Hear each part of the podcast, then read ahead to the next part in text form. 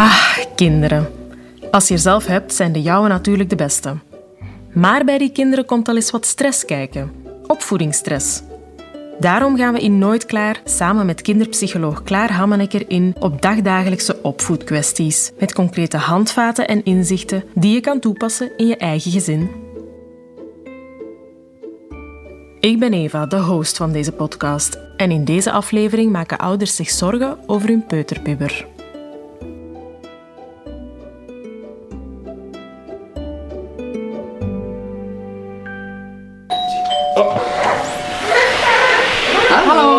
En jij bent waarschijnlijk Charlie. Charlie. Dag Charlie. Charlie is een beetje verlegen in het begin. Hallo. Dag Stijn. Goedemiddag. Hé Lapa. Hallo. En jij Billy? Ja. Oh, dat zijn twee verschillende, hè? Amai. Ik kan niet zien wie dat wie op wie lijkt. Het is allemaal van hetzelfde fabrikaat, nogthans. Ja, ja, ja, dat geloof ik. Hè. Ik al, eh, Daar stellen we geen vragen rond. Waar mogen wij zitten? In de zee? Zullen wij in de zetel Ja. zitten? Ja. Ja, wat een, wat een gezellig gezinnetje zo. Merci. Dank u. Ja. Want hoe oud zijn ze? Eh, Billy is vorige week één geworden en Charlie is eh, drie. Dat is wel een pittige leeftijd, hè? Ja, dat is een hele pittige leeftijd. Dat is eigenlijk mijn kassa, mama. Dus eigenlijk is het jouw kassa. Voilà. Ja, dus mag er ook met, met spelen. Hè? Ja. Ik denk dat we die mensen nog gaan vragen, want anders mag dat niet zo makkelijk. Het zijn eigenlijk alle twee heel vrolijke kinderen. Dat is super plezant. Ja. Ja. Zo, ja.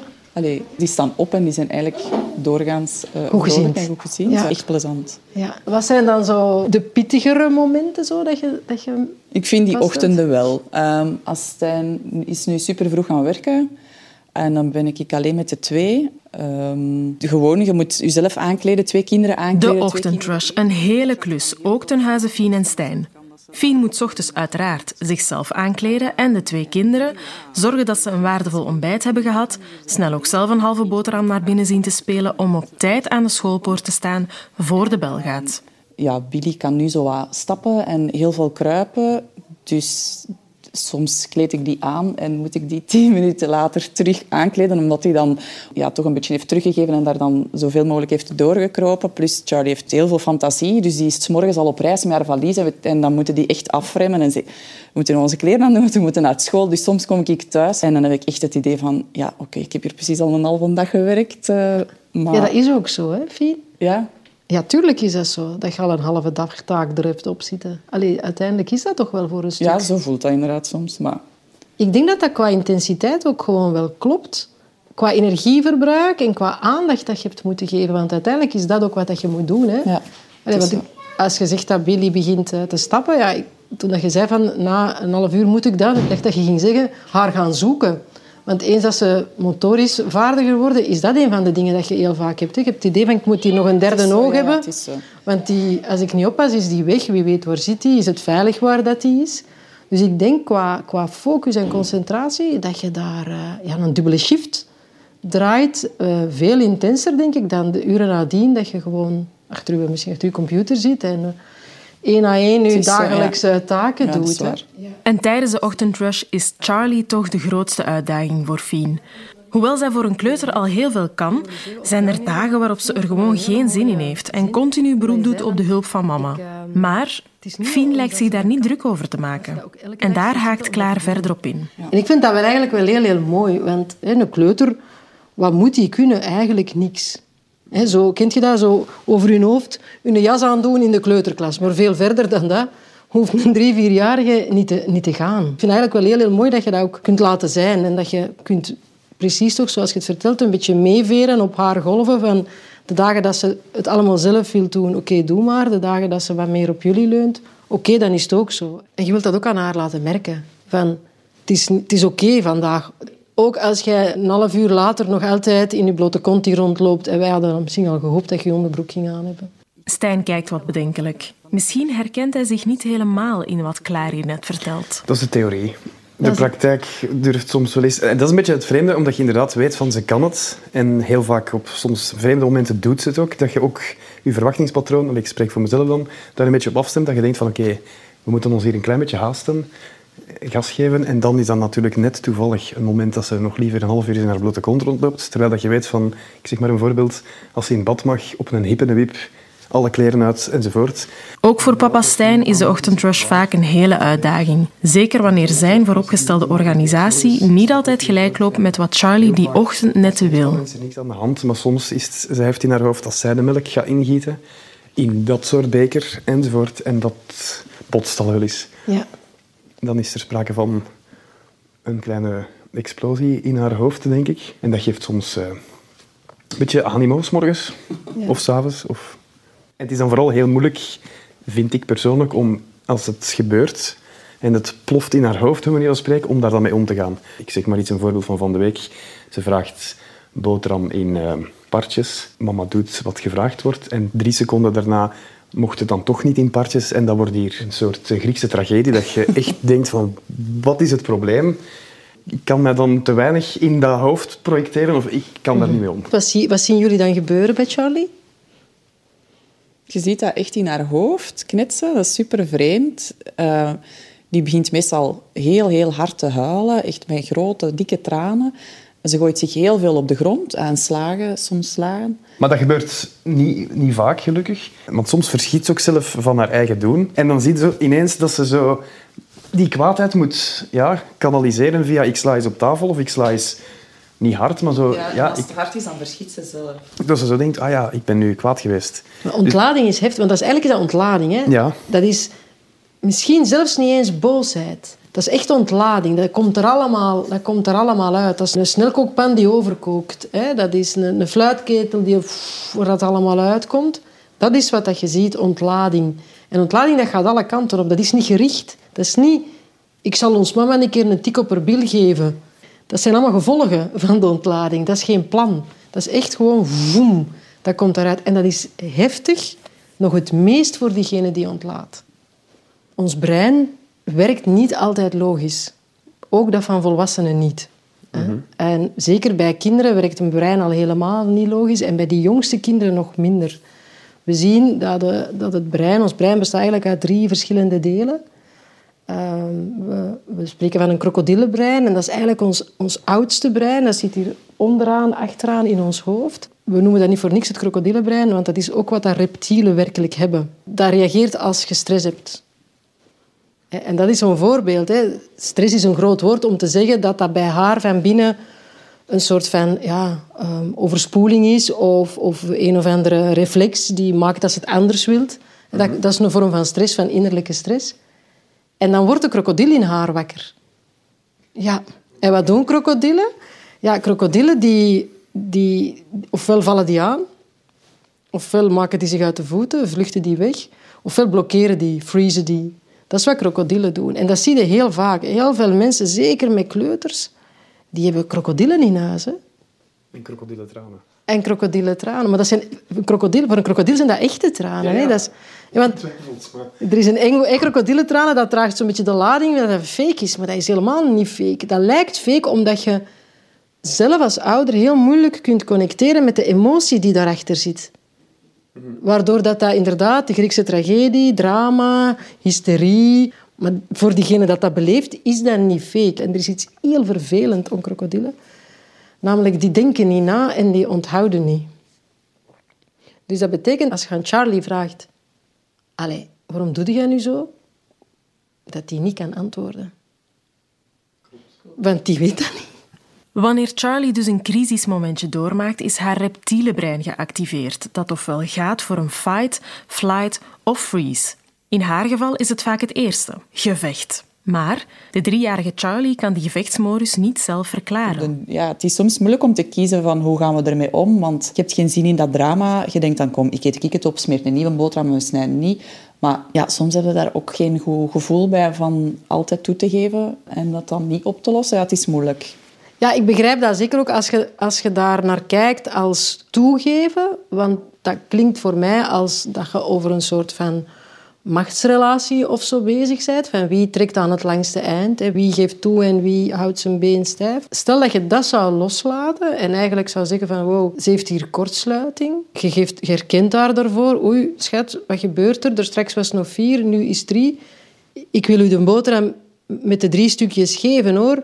Maar mama vindt dat moeilijk of papa vindt dat moeilijk om te begrijpen. We merken ook dat als je echt erkenning geeft aan hun gevoel, heel vaak zie je dat ze die nadien gewoon opeten. Klopt. Door recente kennis over, over ontwikkeling van kinderen ziet men dat die autonomie, dat zelf mee mogen beslissen, heel verbindend werkt en dat je nadien eigenlijk de strijd vanzelf vermindert. Fien en Stijn knikken. Ze begrijpen dat als ze zich expliciet verplaatsen in wat Charlie voelt, dat voor meer verbinding met hun dochter kan zorgen. Dat besef blijkt een opluchting te zijn, want ze hebben schrik dat deze fase in Charlie's gedrag toch niet van voorbijgaande aard zou zijn. Dat is het cliché. Waarom bestaan clichés? Omdat ze waar zijn. Het is een fase.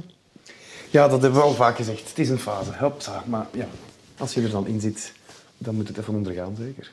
Exact. Het is niet omdat het een fase is dat je, ehm, dat je hulpeloos moet elke dag afvinken tot wanneer is die nu voorbij. Je kunt tijdens die fases heel veel doen. Heel veel doen wat dat versterkend is voor je kind aan zich, voor zijn ontwikkeling. Heel veel doen dat versterkend is in de relatie tussen u en uw kind. Maar jammer genoeg ook heel veel dingen nalaten om te doen als je zit te wachten tot de fase voorbij is. Je zou kunnen dingen nalaten die, um, die nadien gemist worden. Waar dat ouders soms van zeggen, had ik maar. Had ik maar niet zo streng geweest. Had ik maar meer vertrouwen gegeven. Had ik maar minder controle uitgeoefend op mijn kind en die per se proberen te pushen in een bepaalde richting. In die zin dat zij jullie later zegt, ik moest van jullie, dat is niet fijn om als ouder te horen. Om eigenlijk op een bepaald moment zo'n spiegelje terug te krijgen van, ja, maar die beslissing, die voelde voor mij als kind echt niet goed. Maar ja, jullie wouden het. Dat, dat, is, ja, dat wilt je niet, op dat moment wilt je eigenlijk niet. Waarmee ik opnieuw niet pleit voor, doe maar alles wat ze willen. Maar dat vind ik een heel moeilijke balans, persoonlijk. En daar hebben wij onderling ook al wel eens een gesprek over dat ik soms denk van, hallo, wij zijn ouders, ik wil zeker niet staan voor een totalitair regime van onze wil is wet enzovoort, maar dan denk ik, moet je nu al met een driejarige beginnen, allez, even op flessen trekken, discussiëren van en hoe gaat het en hoe voel jij je erbij? Dat ik soms denk, een klein beetje regel volgen is, allez, bijvoorbeeld een stom voorbeeld, het, en dat is ook een, een probleem de laatste maanden, wie gaat jou in bed stoppen? Dat is ooit Naast de ochtendrush is het avondritueel met Charlie soms ook echt moeilijk. Vooral wanneer het Stijns beurt is om haar in bed te leggen. Dat wil Charlie namelijk de laatste tijd niet meer en ze wijst haar papa elke keer af, waardoor Stijn soms het gevoel krijgt dat hij zijn rol als papa niet helemaal kan vervullen. En hij vraagt zich af wat de gevolgen daarvan zijn op de band met zijn dochter. Ook de cinema. En dat is niet plezant om elke avond dat soort struggle aan te gaan. Ja, ik, bij mij komt dan zo onmiddellijk de gedachte van... Wat gebeurt er bij haar van binnen? Stel je voor dat je eerstgeborene Charlie bent met een vrij zelfbewust karakter, zo een jaar of twee. Het moment waarop je ook zo stilletjes aan wat bewust wordt van het feit dat je zelf iemand bent. Mm Wat je ervoor nog niet had, maar dat bewustzijn komt dan. Je ouders kiezen dan ineens voor een tweede kind. Alsof jij niet genoeg bent. Dat noemen wij, in de psychologie heeft dat een naam. Hè. Daar is heel veel onderzoek naar gedaan door Italiaanse ontwikkelingspsychologen. En die hebben een begrip eh, daarvoor bedacht. De verwarring van de eerstgeborene. En het verraad van de eerstgeborene, dat betekent eigenlijk dat een eerstgeborene zoiets heeft van oh, maar wacht eens even. Die wou nog een kind of wat? Was ik dan niet genoeg? Voldeed ik dat niet? Moest er daar per se nog eentje bij? Alleen de oudste, de eerstgeborene, weet wat het is om exclusief alleen te zijn. Om het even wie nadien nog in die rij volgt, kent dat gevoel niet. Zelfs niet kakkenesje dat vijf jaar later komt, kent dat nog steeds niet. Dus dat is een hele, hele bijzondere positie. En je hebt er geen toestemming gevraagd, je hebt er gewoon gedaan en dat is oké. Maar zij moet daar wel mee dealen natuurlijk. Dus vanaf het moment dat die haar kans ziet om te zeggen en nu is het mijn beurt, al is het maar om zich er emotioneel van te verzekeren dat ze wel toch nog bij mama toch nog wel voldoet, en, en ook bij jou, maar vooral dat stuk, is een hele logische reactie. Dus dat is het waarom achter dat gedrag. Dus dat is één mogelijke verklaring waarom dat zij nu zoiets heeft van mama, mama, mama. Daarnaast, zo'n wisseling, die snapt dat niet. Hè? Waarom moet dat nu afwisselen als de ander hier gewoon in huis rondloopt? Waar is de logica? Dat systeem begrijpt ze zeer goed. Hè? Ja. Maar ze begint dan te onderhandelen. Anders vandaag mama en dan morgen papa in bed stoppen. Dat je denkt, oké, ja, dat is weer een dag ervan tussen. Dat is dan mijn idee van misschien zijn we daar in de fout gegaan met de keuze te geven. Wie zal jou eens in jouw bed stoppen? Terwijl dat wij gewoon ook kunnen zeggen, zonder een vraag te stellen en haar daarin te betrekken, gewoon Oké, het is bedtijd. Papa zal je vandaag niet naar bed stoppen. Klaar. En niet, we gaan hier even beginnen. Wat denkt u? Hoe voelt u erbij? Allee, dat is niet even... Nee, dat is terecht wat je zegt. Ik denk dat dat absoluut terecht is. Dat dat geldt. En dat is belangrijk om daar met elkaar ook afspraken rond te maken. En je kan daar zelfs een, een soort van compromis in vinden. Dat je zegt, wie u naar boven brengt, dat ligt vast. Charlie? Maar je kan elke dag nog van de andere een knuffel en een kus krijgen voordat de ogen dicht gaan. Dat je dat dan zegt, en dan komt mama, komt, tuurlijk komt mama nog een zoontje geven. Maar papa doet de rest. Dat zijn situaties waarbij dat je eigenlijk communiceert naar haar. Dat zijn onze afspraken, maar we houden rekening met uw behoefte om die een andere ouder daar toch even bij te hebben. Maar ons systeem is ons systeem. Dan heb je echte connectie. En dat is Ja. veel fijner om de dag af te ronden en ook om te beginnen. Absoluut. Ja. ja. Fien en Stijn hebben dus een nieuw plan van aanpak voor hun avondritueel met Charlie. Toch vragen ze zich nog af waarom die knuffel van de andere ouder, die Charlie die avond niet in bed heeft gelegd, zo belangrijk blijft. Ik was er net begonnen met te vertellen over die breinen. Dat er drie waren. En eigenlijk belanden we nu een beetje vanzelf bij het middelste brein. Het ligt echt tussen het reptiele brein en de frontale kwap hier vooraan, wat dat echt ons rationeel mensenbrein is. Daartussen zit ons zoogdierenbrein. Wat is er heel typisch aan zoogdieren? Dat is dat die connecteren met hun ouders. Waar loopt een puppy naartoe als er stress is? Naar de mama. Hè? Die, die wil bij de mama zijn. Dus daar krijg je heel erg... En dat is ons, ons zoogdierenbrein, want daar zit ook het hele stuk dat gaat over het hormoon oxytocine, wat het contacthormoon is, dat geactiveerd wordt als je elkaar nog maar aanraakt, als je knuffelt. Daar zit alles wat met sociale verbinding te maken zit. Daar zit alles wat met emoties te maken zit. Dat zit in dat zoogdierenbrein. Krokodillen die voelen ook, maar dat is reflexen. Dat is paniek, dat is ontlading. Zoogdierenbrein is werkelijk gaan voelen. En vanuit verbinding gaan voelen. En dan maak je die beweging. Als je zegt van, wow, die gaat hier nog al te keer. En je probeert met haar te komen van, hey, ik, zie, ik denk dat ik zie wat dat je nodig hebt. En ik wil daar rekening mee houden. Dan zit je gewoon verbonden. Ja. De verbinding met je kind tijdens een driftbui werkt dus op meerdere niveaus. Enerzijds door het herkennen van diens gevoel en anderzijds via fysieke verbinding, zoals knuffels. Het reptiele gedrag van je peuter ga je kalmeren door te zeggen dat je je kind gehoord hebt. En het zoogdier maak je dan weer wakker door een knuffel te geven, om je kind dus te laten voelen dat je als ouder nog steeds dichtbij bent. En dan moet je niet bang zijn dat die zelfs met haar mascara en haar crop top hè, binnen tien jaar ehm, ja, tegenovergestelde gaat doen van wat jullie willen. Ze gaat dat misschien proberen, maar je gaat genoeg met elkaar verbonden zijn om daar op dat moment... Maar daar zijn we nog niet. Hè. Ik zie jullie alle twee zo. Nee, nee, nee, nee. Idee. Geen crop tops Het en mascara. Ja. Ja. Ja, ik benadruk dat omdat ik net zo heel vaak in mijn praktijk ook hoor dat mensen verwijzen naar de band met hun kind zelden bij kleuters en lagere schoolkinderen. Maar het is wel dan dat je die een band opbouwt waar dat je als 15-jarige een storm mee kunt doorstaan, als ik het zo mag zeggen. Ja. Dus dat is heel belangrijk om, om die, die verbinding altijd in, de, in je achterhoofd te houden. En dat is, wat heeft Charlie nu nodig? Vindt ze zelf? Zien wij gebeuren? Hoe herkennen we dat? En passen we dat in in onze waarden Voor Fien en Stijn is het nu een heel stuk klaarder hoe ze beter kunnen omgaan met de driftbuien van hun eigenste krokodil in huis, die tegelijk hun dierbare puppy en hun prachtig mooi klein mensje Charlie is. De andere afleveringen van Nooit Klaar staan klaar voor jou, met meer opvoedtips. Die vind je terug op nooitklaar.be. Daar kan je ook terecht voor meer info over Klaars boek, wat elk kind nodig heeft, en over de trainingen die Klaar geeft, gericht op krachtig ouderschap. Want opgroeien doe je levenslang.